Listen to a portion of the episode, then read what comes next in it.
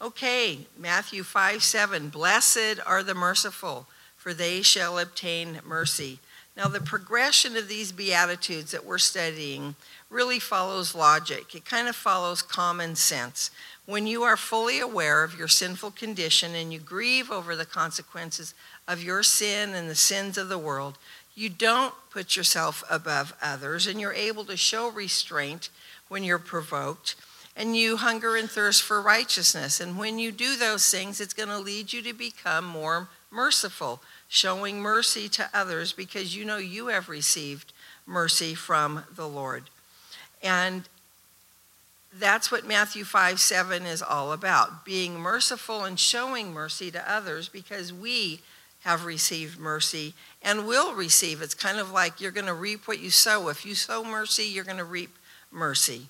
In the lesson, you were to define mercy and merciful. So I don't want to go over too many definitions, but the easiest way for me to remember mercy is mercy is not getting what we deserve in way of punishment. Grace is receiving God's favor when we don't deserve it. But mercy is not getting the punishment we deserve for our sin. In Greek, it means to have compassion or pity on another, to feel sympathy with the misery of another. Well, Hebrews 2:17 tells us that Jesus is our high priest and he's described as a merciful and faithful high priest. God became flesh and blood and he knows our misery. He took on humanity and he knows what we experience. He knows what we feel. He knows sometimes the misery that we go through.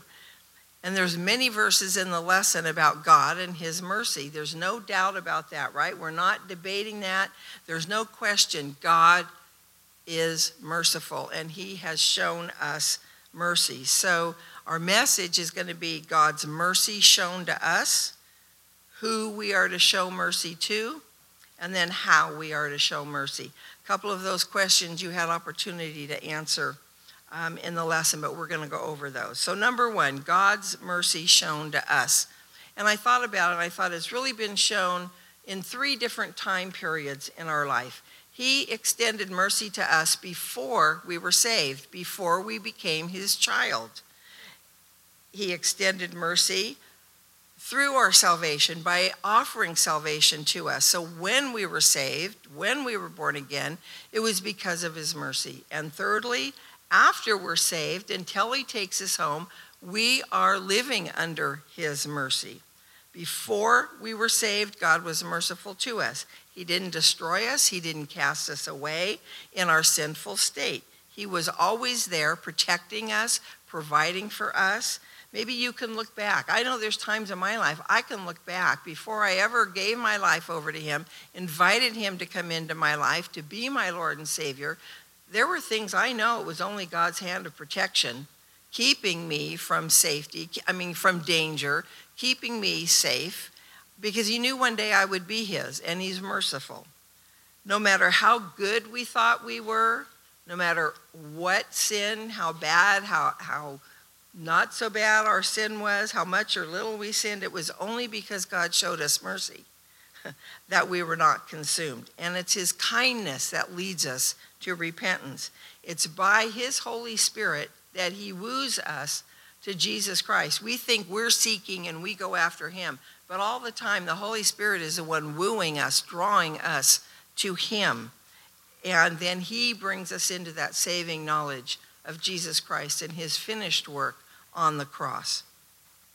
Jesus took the punishment that we deserved, and that's God's mercy. Jesus stepped up. So then, through faith, when we put faith in Jesus Christ and his finished work, we receive our salvation. We become a child of God. Not by any merit of our own, not because we paid the price for our sins, but because Jesus did. He stood before his right, the righteous judge, his father. We were declared guilty, and Jesus said, I'll pay the price. I'll take her punishment. I will do the time for her crime, so to speak. And that's God's mercy. Well, after we're saved, we still experience and need God's mercy. We need His mercy every day. We still sin. We still deserve his punishment. Yes, he loves us. We're his child, but he hates the sin that we commit. And we are all aware of the obvious sins. I mean, murder, lying, stealing, cheating, adultery, sexual immorality, uh, homosexuality. We know gossip, even. Those are all sins that uh, we need God's mercy for. But 1 Peter 4 15 even speaks of not being a busybody in other people's matters. We're not to meddle in other people's lives. Now, I, I, I struggle with that because I, I want to fix it. I see something going on in someone's life, it's like, okay, do this and do that, all will be well. And I need to stay out of people's business because sometimes they don't ask me for my opinion and I'm, I give it freely, you know? Um, and I'm sure none of you can relate to that. Uh, but I remember studying this years ago and thinking, oops, you know, that is sin. You know, that is sin, and I need God's help in that. But needless to say, we still experience God's mercy every single day and throughout the day, and we need His mercy. Now, some versions translate mercy as loving kindness. God's always loving us unconditionally, He forgives us completely.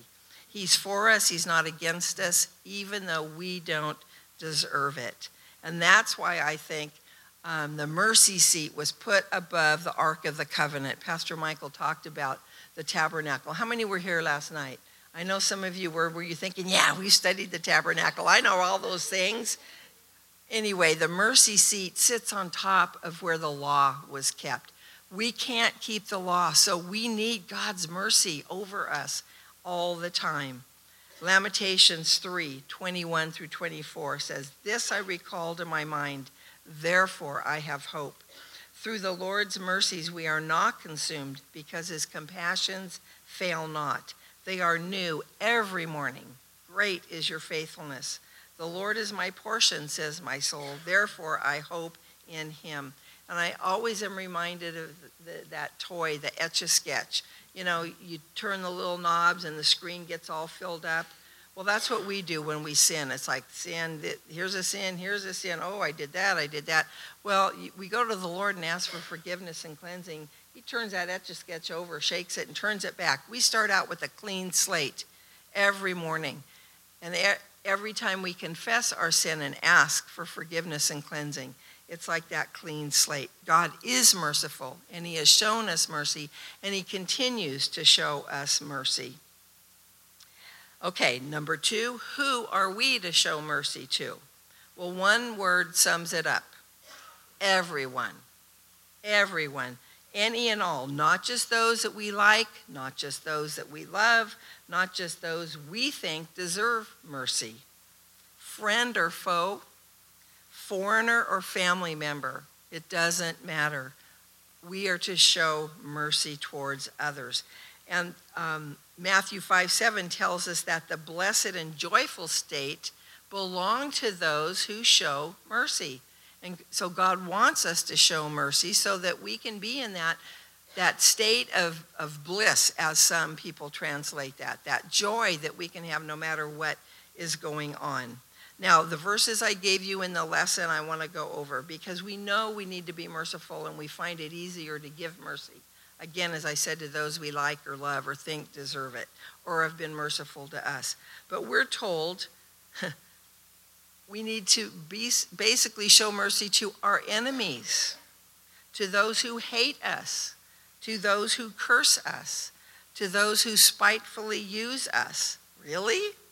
Yes, really. And if you did your lesson, then you read those. If not, make sure you read it. Luke 6, 27 through 36, and Matthew 5, 43 through 48 is where it tells us the extent of where this our mercy is to, to be extended. Again, it's easy to be merciful to those we love or that we like, or, or those who have shown us mercy but we're also to be merciful. Forgiving is another aspect. It's under the umbrella of showing mercy. It's not holding unforgiveness, it's not being bitter and resentful, but it's forgiving those who don't like us, those who don't love us, those who hate us and use us. Why? Because now we are children of God. We have His nature. We've been born again. His nature is to be merciful. We need to show mercy because we've experienced His mercy. He wants us to show His mercy to others. He showed us mercy while we were His enemy before we were born again. And I know that's hard for some of you to think about that, that before you were born again, God saw you as his enemy. It's going to be in a lesson coming up uh, where you can uh, re- do a little research on that.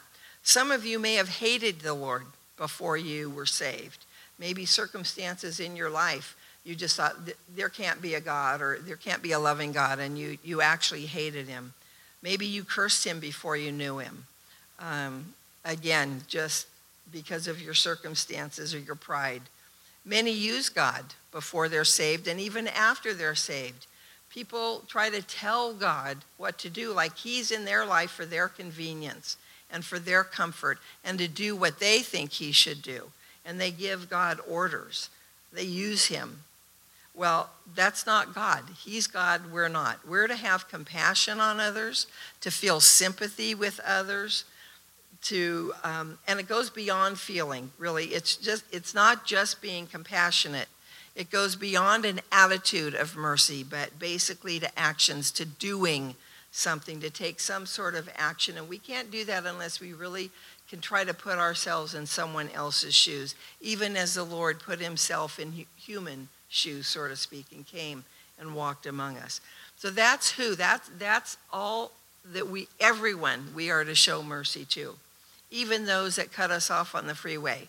And I know I've talked about this a lot. You know, I, I you know, you're trying to get on the freeway and they don't want to let you in. And they cut you off and they won't let you off, and then you get in a bad mood and you don't want to let the next person in front of you, right?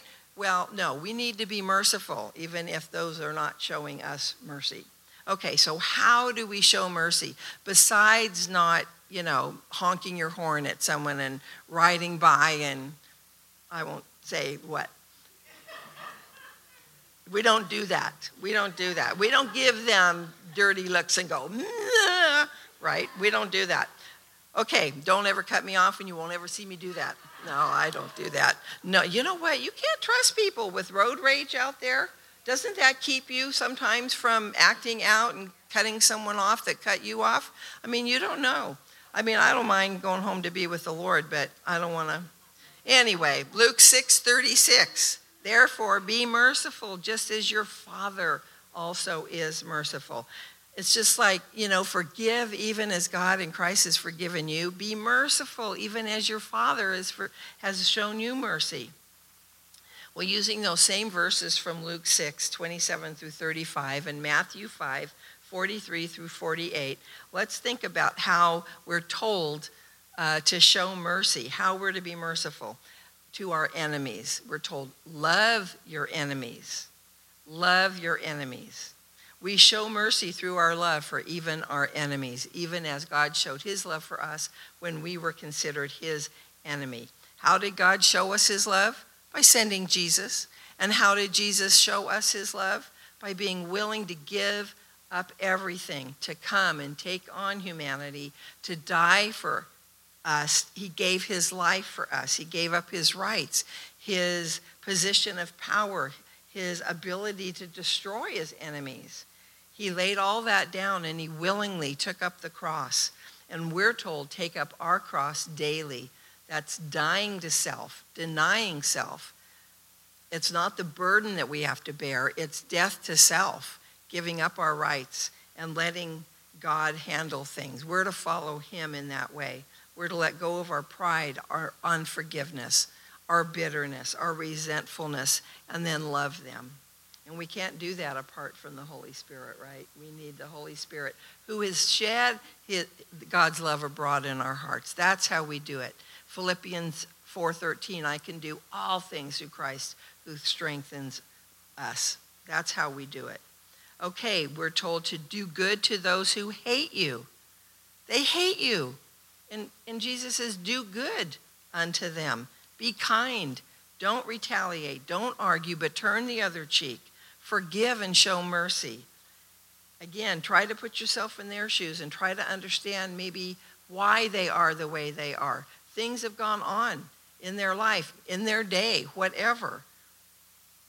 And if you have, um, you know, an opportunity, try to do something nice in return instead of, you know, just avoiding them, staying away from them, or retaliating.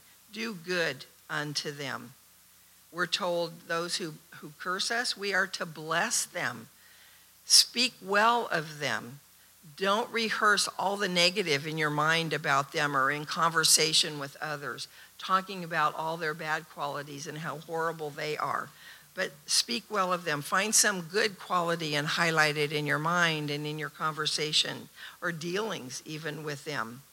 Don't feed that negative you feel or think about them. And if you have opportunity, do something unexpected, do something kind, do something nice. If you're feuding with your neighbor, maybe they well deserve, you know, God's punishment and wrath.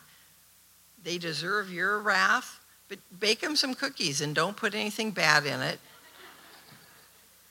Take them over a basket of fruit or something.